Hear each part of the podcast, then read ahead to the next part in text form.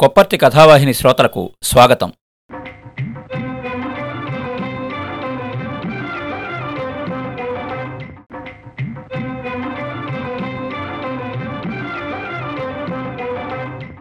కథాభిమానులకు నమస్కారం. ఈ వారం మనం వినబోయే కథ రావులయ్య రచయిత శ్రీ శ్రీపాత సుబ్రహ్మణ్య శాస్త్రి. మీకు వినిపిస్తున్నది కొప్పర్తి రాంబాబు విశ్రాంత ఉద్యోగి ఇండియన్ బ్యాంక్ విజయవాడ. రావులయ్య కథ రచయిత శ్రీపాద సుబ్రహ్మణ్య శాస్త్రి గారు. రాయవరం ప్రవేశించినప్పటికీ రావులయ్య ఇరవై ఏండ్లవాడు చదువు లేదు కానీ చాలా తెలివిగలవాడు. శిశింద్రి కంటేనూ చురుకైనవాడు. ఒక్క వారం దినములు మాత్రమే అతడు రోజు కూలికి వెళ్ళాను. అంతలో వెలగల తిరపారెడ్డి కోరి అతన్ని తన కమతములో ఉంచుకొనియను. పెళ్ళికి ఫాయిదా లేకుండా నూరు రూపాయలు బదులు ఏటా పాతిక రూపాయలు తీర్చుకోవడం. జీతం సంవత్సరానికి రెండు పుట్ల ధాన్యం డెబ్భై రూపాయలును. ఒక పంచెల జత చెప్పులు. పది నాగాల్లోపైతే కట్టుకోకూడదు అని రావులై చెప్పగా రెడ్డి అంగీకరించెను. రెడ్డి ఒంటరిగాడు. ఆరుగురు కూతుళ్ళ వెనుక అతనికి ఇరువురు కుమారులు పుట్టిరి. కానీ నాలుగేళ్ళు పెరిగి పెద్దవాడు జారిపోయాను. ఇప్పుడు ఉన్న ఏకపుత్రుడు రెండేళ్ళవాడు. రెడ్డికి వ్యవసాయ పనుల్లో వెనుకాటలేదు అంత ధైర్యము ఏ రైతునకూ లేదు. ఉన్నదంతా పొలాల మీద చల్లేస్తే ఒక్కొక్కప్పుడు ములిగి ఊరుకుంటుంది అని అతని గురించి గ్రామంలో వారు కొందరు అనుకొనిచుందరు. కాని వారిని అతడు లక్ష్యపెట్ట ఎరుగడు. వాళ్ళకేం తెలుసును? ఎర్రిమొకాలు. భూదేవికి పెట్టింది ఎప్పుడూ ఊరికే పోదు. తెల్లోడి పుణ్యమాని గోదారమ్మకి ఆనకట్ట వచ్చే కూడా భయమేంటి? అని అతడు చెప్పుచుండును. నామాల చెరుకు తోటల దెబ్బ మరపు వచ్చింది. రామచంద్రపురం తాలూకాలో ఇప్పుడు నల్లమొగలి ఏకఛత్రాధిపత్యం చేయుచున్నది. బెల్లము దిగుబడి ఎకరమునకు ముప్పది పుట్లకు కూడా వచ్చుచున్నది. నాలుగేండ్ల నుండి రెడ్డి వరుసగా సంవత్సరమునకు మూడేసి ఎకరముల భూమి కొనుచున్నాడు. వరి పంట మీద అతనికి లక్ష్యమే లేదు. ఒక్క సంవత్సరం గడిచినది. రావులేకు చెరుకు తోటల సాంప్రదాయమంతయు తెలిసిపోయినది. అత్తగారు తెచ్చి రహస్యంగా రెండు వందల రూపాయలు ఇచ్చినది. నీ ఇష్టం. ఫాయిదా అక్కర్లేదు. ఎప్పటికైనా అసలయ్యి. నాకింత గంజి పోస్తూ చూస్తూ ఉంటే అవి నీకే. అని ఆమె చెప్పాను. షావుకారిచ్చిన బెల్లపు ఖరీదు ఎనిమిది వేల రూపాయలను భోషణంలో పెట్టి వచ్చిన రెడ్డి బ్రహ్మానందంతో వసారాలో కూర్చుండి భావి కల్పనలు చేసుకొనుచుండగా రావులయ్య వచ్చాను. ఈ ఏడు ఎకరం భూమి నేను తోట పెంచుకోవాలని బుద్ధి పుట్టింది. పెట్టుబడి సగం దాకా నేనే పెట్టుకుంటాను. అవసరం వచ్చినప్పుడు లోటు మీరు పెట్టాలి అని అతడు చెప్పగా రెడ్డి ఉలికిపడెను. ఆ విషయం మీద ఒక గంట వాదోపవాదములు జరిగాను. మీ బాకీ ఇచ్చేస్తాను. నన్ను వదిలేయండి అని రావులే ఖచ్చితంగా చెప్పగా అతన్ని విడవనిష్టం లేక చేయునదీయులేక రెడ్డి తోట వేసుకుంటూ అంగీకరించెను. రావులేకు రెట్టింపు బలం వచ్చినది. భార్య పెరుగు నేయి పిడకలు అమ్మి పైఖర్చు గడిపివేచున్నది అత్తగారు ఇరుగు పొరుగుల ధాన్యము దంచి వేన్నీళ్ళకు చన్నీళ్ళు తోడు చేయుచున్నది. అదును వచ్చినప్పుడు బావమరుదులు వచ్చి కూలి తగ్గించుచున్నారు. రావులయ్య రాత్రి పగలు అనే విభేదం మరచిపోయాను. తతిమ్మ మూడేండ్లు గడిచిపోయినవి. రెడ్డి బాకీ తీరిపోయినది. రావులేని కముతంలో నుండి పోకుండా చేయడం ఎలాగా? అని రెడ్డి ఆలోచిస్తూ ఉండగా అతడు వచ్చి ఇన్నాళ్ళు నన్ను పెంచారు. రెక్కలు వచ్చాయి. ఒక ఏటికి అడ్డుపడతాను. సెలవేయండి అనియను. నీకు న్యాయంగా ఉందా? ఏం లోటు వచ్చింది? అంతాను. వాయిదాకి నేను భంగం రానివ్వలేదు. మీ పనికి లోటు చేయలేదు. మీరు పెట్టిన భిక్ష ఫలించింది. సొంత కమతం పెట్టుకుంటాను. ఏం తప్పు చేశాను? నువ్వు స్థిరం అని తలిచి చాలా ఎత్తులు వేశాను. ఒంటిగాని చేస్తావా? మీరు నాకు చేసిన సాయానికి జన్మజన్మాలా మొక్కుకుంటాం. కానీ ఎలకాలము కట్టుళ్ళలో ఉండమంటే ఇక కూలాడికి స్వేచ్ఛెప్పుడు రావులు అయితే యజమాన్ని బోల్తా కొట్టిస్తానంటావా? అలా అనకండి మీరు. నాకలాంటి దురుద్దేశం ఎప్పుడూ లేదు. మీరు పెట్టిన అన్నం మీకు ద్రోహం చేయను. ద్రోహం చేశావనడం లేదు. తాడెక్కించి వదిలేశావు. నీకే ఉద్దేశం ఉన్నట్టు తెలిస్తే తోట పెంచకపోదును. నా మనస్సు తమకి విప్పి చూపించాను. ఇక నన్ను బలవంత పెట్టకండి. ఇట్లు చెప్పి రావులయ్య వెడలిపోయాను. పద్దు లెక్క చూపించాను నీకివ్వాల్సింది ఇచ్చేస్తాను. వచ్చి పట్టుకుపో అని రెడ్డి కబురు చేయగా రావులయ్య మరలా వచ్చెను. మొదట అతనికి రెడ్డి పెద్ద కుమార్తె కాన్పించెను. ఇలా చేస్తావా? అని ఆమె అడుగ్గా ఏమి తప్పు చేశాను? మీ బాబు నన్ను పెంచాడు. రెక్కలు వచ్చాయి. సొంతంగా తంటాలు పడతాను అన్నాను. ఏం తప్పుంది ఇందులో? అని అతడు మారు ప్రశ్న వేశాను. మా బాబు నిన్ను అల్లుణ్ణి చూసినట్టు చూశాడు. మీ బాబుని నేను రాజుని చూసినట్టు చూశాను. చివరికి గొంతు కోసావు. నీకు అంతకంటే మృదైన మాట ఎలా వస్తుంది? నీ అక్కస్ తీర్చుకో. తీర్చుకోవడానికి ఏముంది? ఉంటే మాత్రం తీర్చుకోవడం ఎలాగా? ఇదే పద్ధతి. మాటలు నేర్చావు. నీ దగ్గరే. ఆమె మరి మాట్లాడలేదు. చాలా కోపంతో ఇంటిలోనికి పోయాను. ఇంతలో రెడ్డి వచ్చి రావులేను గాదె వద్దకు కొనిపోయాను. ఇప్పుడు హఠాత్తుగా నువ్వు నన్ను విడిచిపోయినా నీ ఉపకారాన్ని నేను మరువను. నీకు ఈనాముగా పుట్టిడి ధాన్యం ఇస్తున్నాను అని రెడ్డి చెప్పగా బతికి ఉన్నంతకాలము మీ పేరు తలుచుకుంటాను. అని రావులయ్య బదులు చెప్పాను. రెడ్డి ఇయ్యవలసినది ఇచ్చివేసి రావులేను పంపించి వేశాను ఇనాం సంగతి విని రెడ్డి పెద్ద కుమార్తె కోపపడాను భార్య ఎవరితోటి చెప్పలేదే అనేను. లేచిపోయిన వాడికి ఈనామేమిటి అని ఇల్లు చేరిన రెండవ అల్లుడు అత్తగారు వీధి తలుపులు బిగించిరాగా భార్యకు భూలోకమ్మ మూడు కుండలు తెచ్చి ముందు ఉంచెను. రావులయ్య ధ్వని కాకుండా ఉన్నట్లు రూపాయలు బోర్లించి నింపాదిగా లెక్కించి రెండు వేల పై చిల్లరా అనేను ఇంకో నాలుగు వందలు అప్పు తెచ్చి వేసుకుంటే రెండెకరాల భూమి అని అత్తగారి నేను.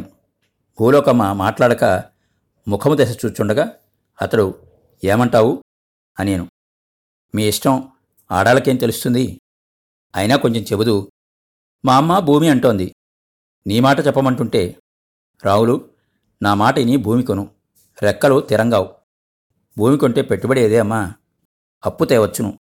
ఆపు ఎప్పు కలిస్తే తడిసి మోపెడవుతుంది. ఏం లాభం? బాగా చెప్పావు నువ్వు. మంగిపూడి వారి గరువు ముప్పందం వాటా కౌలికి వచ్చింది. శిస్తు రాయితీగా ఉంది. పుచ్చుకుని అంతా తోట వేసేస్తాను ఏడు. మీదటికి బోడి తోట ఉంచొచ్చు. మాంతామా? ఏమంతా వత్త అలాగే చేయనాయన మంగిపూడి వారు వచ్చి మకాం వేసిరి. రావులు పోనీయకు అని తిరపారెడ్డి హెచ్చరించెను. రైతులందరూ ఎకరమునకు తోట శిస్తు ఎనిమిది రూపాయలు అనుచుండగా ఈతడు తొంభై అనియను. వారు ఇంకో ఐదు అనగా ఇతగాడు మీ మీద ఐదు అనియను. ఎదుటివారు వీగిపోయిరి. పంపు రావులేకు స్థిరమయ్యను. ఎనిమిదేళ్ళ కౌలు తోటశిస్తూ తేలే ఉంది. తోటలేని సంవత్సరాల్లో కుంచపు కావిళ్ళు షరతాఖరు పూడ్చడం అని రావులయ్య చెప్పగా వారు అంగీకరించిరి. కాని నీ సంగతి మాకు కొత్త. రెండు వందల ధరావత్తు కట్టు ఫాయిదా ఇవ్వము అనిరి. మారు పలకకుండా రావులయ్య వారికి రూపాయలు ఇచ్చివేసి కౌలు కదపాలు పూర్తి చేయించుకున్నాం. ఈనామదారులు వెళ్ళిపోయిన తర్వాత ప్రాతరైతు గరువు వదలను అని అక్కడక్కడా చెప్పగా ఆ మాట రావులయ్య చెవినబడినం. ఇది నిజమేనా అని అడిగిరా అని రావులయ్య పాలికాపును పంపెను. నాకింకా రెండేళ్ళు కౌలుందో ఎరినాయలా? భూమి దగ్గరికి ఎలా వస్తారో చూస్తాను అని ప్రాతరైతు చెప్పగా పాలికాపు ఈనాందారులు వచ్చినప్పుడు ఎందుకు ఊరుకున్నారు? అనేను. నాకేమి అవసరం? నా కౌలు ప్రకారం నేను దున్నుకుపోతాను అని అతడు మరలా చెప్పగా పాలికాపు గొడవలు పెరుగుతాయి అనేను. రావులయ్య ఇది వినేను. భయపడకు అని తిరపారెడ్డి ధైర్యం కలిపెను. ఉండు కుర్రాళ్ళను తీసుకువస్తానని అత్తగారు దుగ్గుదూరెళ్ళెను. రావులయ్య తన బంధువులకందరకు కబురు చేశాను. పున్నమనాడు చేలో ప్రవేశిస్తాను చేతనైతే అడ్డు రమ్మను అని అతడు పాత రైతునకు కూడా కబురు చేశాను. నడివీధిలో వంద మంది రైతులు కూర్చుండుండిరి. ప్రాత రైతు అక్కడనే ఉండగా ఏదో పని మీద ఆ దారిని వెడల్చున్న రావులయ్య పొన్నన్నాడు చేలో ప్రవేశిస్తాను చేతనైతే అడ్డురా అని గొంతెత్తి చెప్పి సింహకిశోరం వలె వెడలిపోయాను. రావులైన ఉద్దేశించి అనేకులు అనేక విధములు మాట్లాడరి. నిన్నగాక మొన్నొచ్చాడు ఎంత ధైర్యము అని ఒకడనెను. కావడి కుండలతో పొట్టచేతు పట్టుకొచ్చి ఎంత పెంకితనము అని ఒకడనెను. ఇంతమందిలో అంత మాట అన్నాడు నిజంగా అడ్డేళ్ళకపోతే మనల్ని లోకో చేస్తాడు అని ఇంకొకడెన్ను. మేము ఉన్నాం నువ్వు జంకకు అని ఒకడు ప్రాత రైతును హెచ్చరించను. కులం వాళ్ళం అందరం వస్తాం డబ్బు ఎంత పడ్డా నువ్వు పెట్టుకోవాలి. చేనికాడికి ఎవరు ఈనాందారులు వచ్చినా సరే పాతేస్తాం అని వేరొకడ నేను. ఎవ్వారంలోకి దిగితే రెండు వేలకి తక్కువ కావు. ఆలోచించుకో అని మరి ఒకడ నేను. ఆ చేనే అన్నమాట ఏంటి మరింక దొరకవేమిటి కావాలంటే. ఆ ఏడిపేదో ఈనాందారుల దగ్గర ఏడవలేకపోయావా? శిస్తు ఎక్కువ పెడితే నీ కిందే ఉండిపోని వారి పంపు వారి ఇష్టం వచ్చిన వారికి ఇచ్చుకుంటారు. సమయంలో వదులుకుని ఇప్పుడు గంతులేడేందుకు అని ఒక వృద్ధుడు అనగా మరి ఒక వృద్ధుడు ముందునకు వచ్చి వాడు తెలగావాడరా ఎందుకు పరిగెడతారు? ఊరుకోండి అనేను దీని మీద చాలా గందరగోళం జరిగిన తర్వాత ఎవరి దారిని వారు పోయిరి. ఏమంటావు? అడ్డెళ్ళడం నిరికేనా? అని ఒకడు అడుగుగా పాత రైతు చూద్దామని మారు పలక్కుండా వెడలిపోయాను. రావులయ్య కొత్త చేనులో ప్రవేశించను. వెంట ఇరువురు భావమరుదులు మాత్రం దండధరులై ఉండిరి. ప్రక్కన కొలది దూరమునందే సొంత చేనులో ఏదో చేయుచున్న ప్రాత రైతు చూచుచూనే తల వంచుకొని ఊరకుండెను. ఆ దారిని వెదురుపాక వెడల్చున్న మునసబు తిరపారెడ్డియు చూచి ప్రవేశించావటోయ్ అని పలకరించిపోయేది. రావులయ్యకు భూతృష్ణ తీరలేదు. రాయవరమున శరతాఖరైన భూములనియు ఆతడే పుచ్చుకునేను. గిద్దెడు భూమి లేదు. కాని గ్రామం అందరి రైతులందరిలోనూ పెద్ద రైతు. దొప్పిడి నివేశ లేదు. కానీ అతని పశువుల శాలంత శాల ఆ ఊరున లేదు. పూలోకమ్మ చేతి పాలు పెరుగు మజ్జిగ నెయ్యి ప్రఖ్యాతి పొందెను. ఆమె తల్లి దర్జాకు లోటని వయస్సు పెరుగుట వలన దంపు మానేసి ఇంటి పనులు చేయసాగాను. పది సంవత్సరములు గడిచినవి. ఈ కాలమున రావులేకు వయస్సు పెరిగినది. సంసారము పెరిగినది. సంపత్తు పెరిగినది. పలుకుబడి పెరిగినది. యశస్సు పెరిగినది.